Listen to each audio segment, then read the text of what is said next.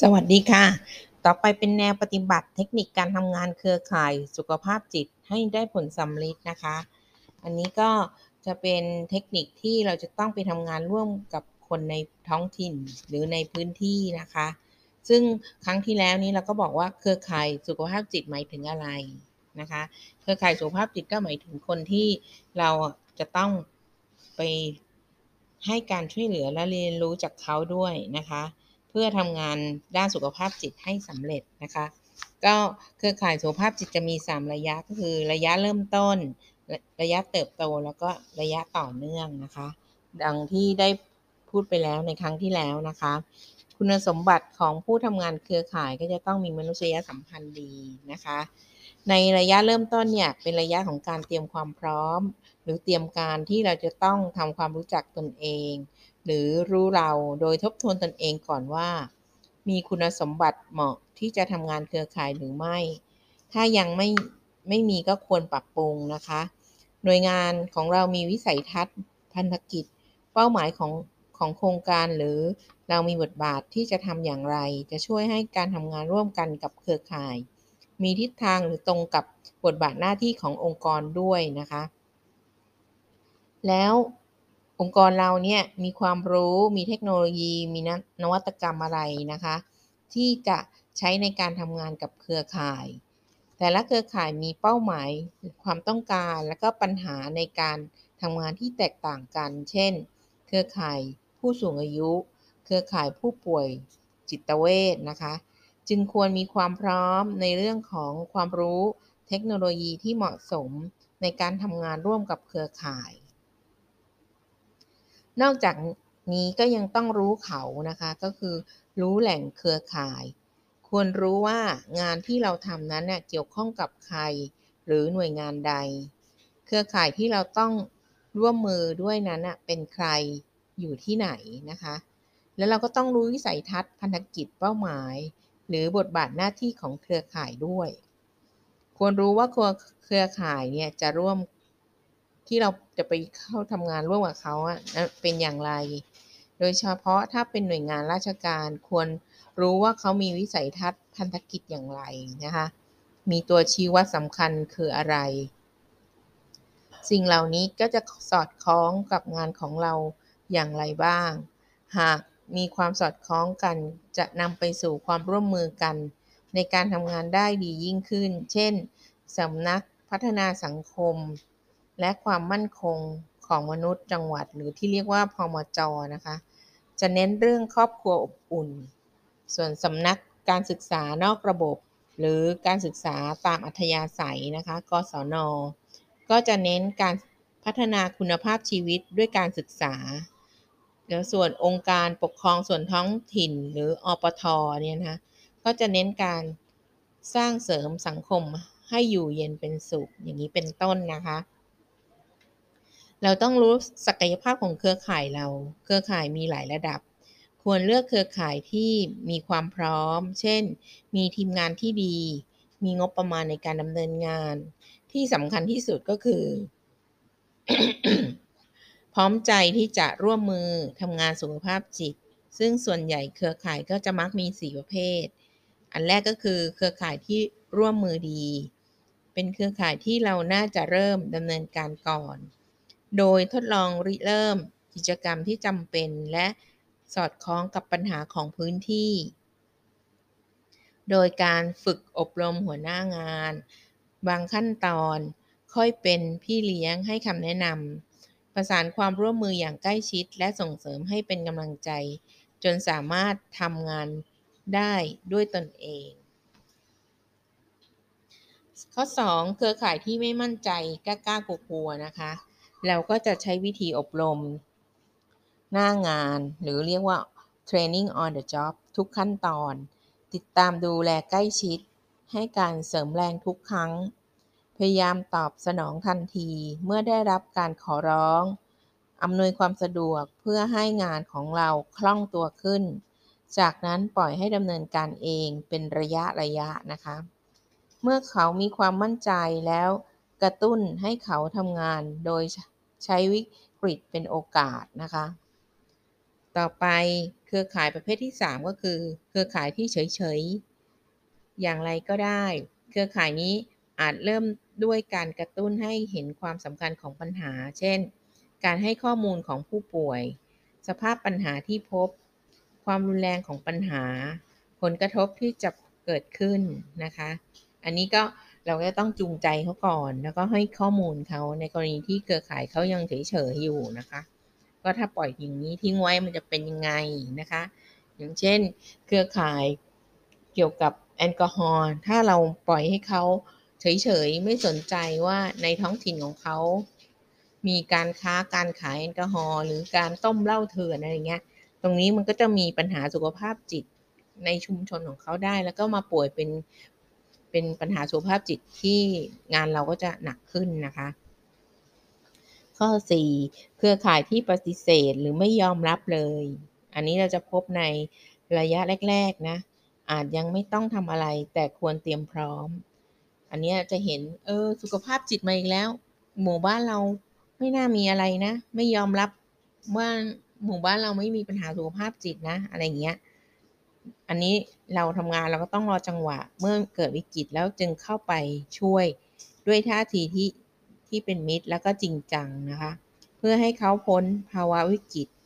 จากนั้นนำประเด็นมาสนทนาชี้ให้เห็นถึงแนวทางแก้ไขและก็จูงใจ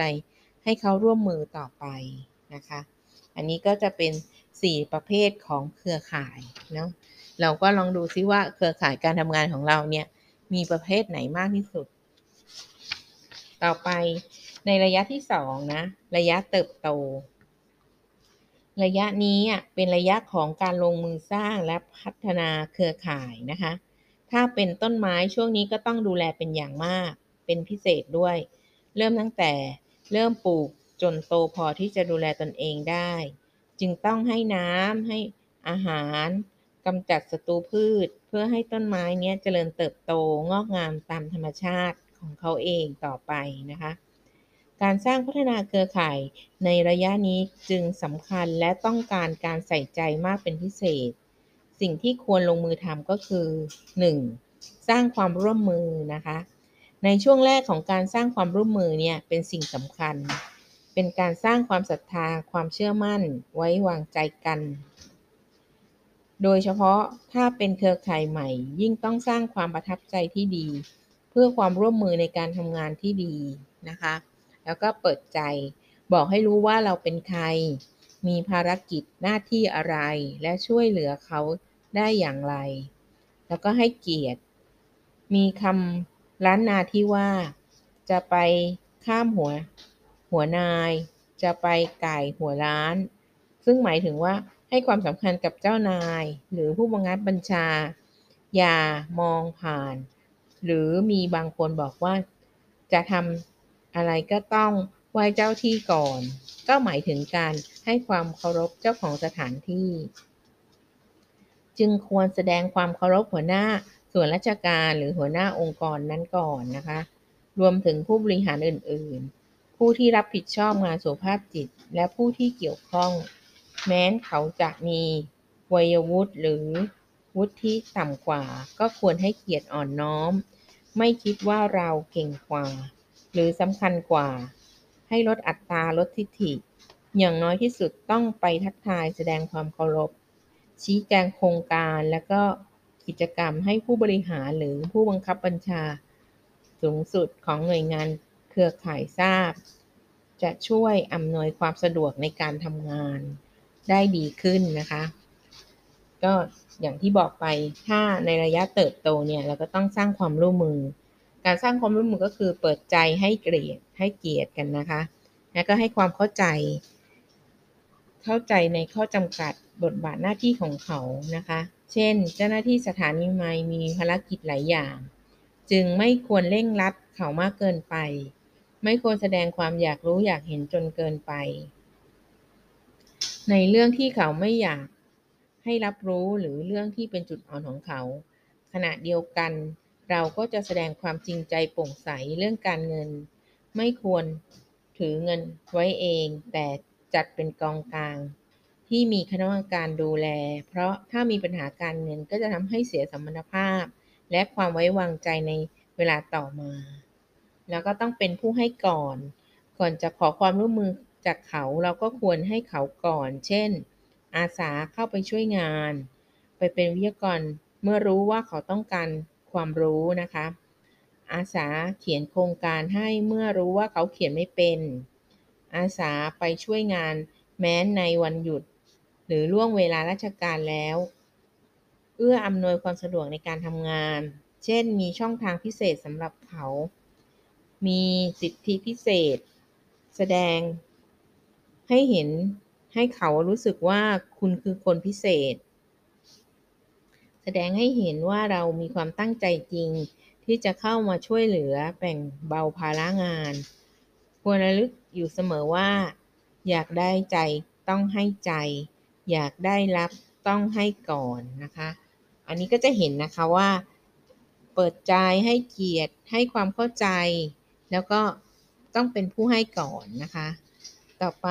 สร้างความตระหนักรู้ ซึ่งการสร้างเนี้ยทำไงให้เขาตื่นตัว พร้อมที่จะลงมือแก้ปัญหา หรือทำงานสุขภาพจิตอย่างจริงจังนะคะ ซึ่งการสร้างความตระหนักรู้เนี่ยมีหลายวิธี อันแรกก็ให้ข้อมูลหรือความรู้ แจ้งข้อมูลหรือสถิติ เช่น สถิติของผู้ป่วยโรคจิตในชุมชนนะคะ หรือสถิติของผู้ฆ่าตัวตาย เพื่อกระตุ้นให้เกิดความตระหนักในความรุนแรงของปัญหา แล้วก็หากเป็นไปได้ควรเปรียบเทียบข้อมูล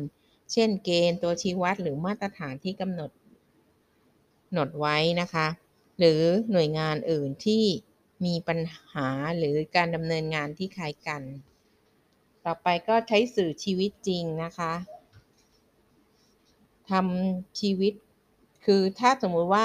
เราจะต้องใช้สื่อการสอนหรือไปอบรมเขาเนี่ย ก็ควรจะเอาเป็นผู้ป่วยในจิตเวชชุมชนในในชุมชนเขามีไหม อาจจะให้เขาได้เล่าหรือพาไปดูชีวิตของผู้ป่วยจิตเวชที่เครือข่ายเห็นว่าเกิดความเห็นใจและต้องการช่วยเหลือ แล้วก็สามารถที่จะช่วยจัดการให้เขาเข้าถึงบริการรักษาได้นะคะให้มีความรู้เกี่ยวกับสุขภาพจิต เช่น ร่วมประชุม เชิญมาร่วมพิธี อบรม หรือเปิดการอบรม เพื่อให้เขามีความรู้ สุขภาพจิตมากขึ้น มีความมั่นใจมากขึ้น โดยเฉพาะให้ความรู้แก่ผู้นำเครือข่าย ซึ่งเป็นบุคคลที่มีความสำคัญ มีอำนาจในการตัดสินใจร่วมมือสร้างเครือข่ายงานสุขภาพจิต เมื่อให้ความรู้แล้วอาจชักชวนหรือท้าทาย ให้เขาคิดว่าจะแก้ปัญหาได้นั้นได้อย่างไรด้วยนะคะ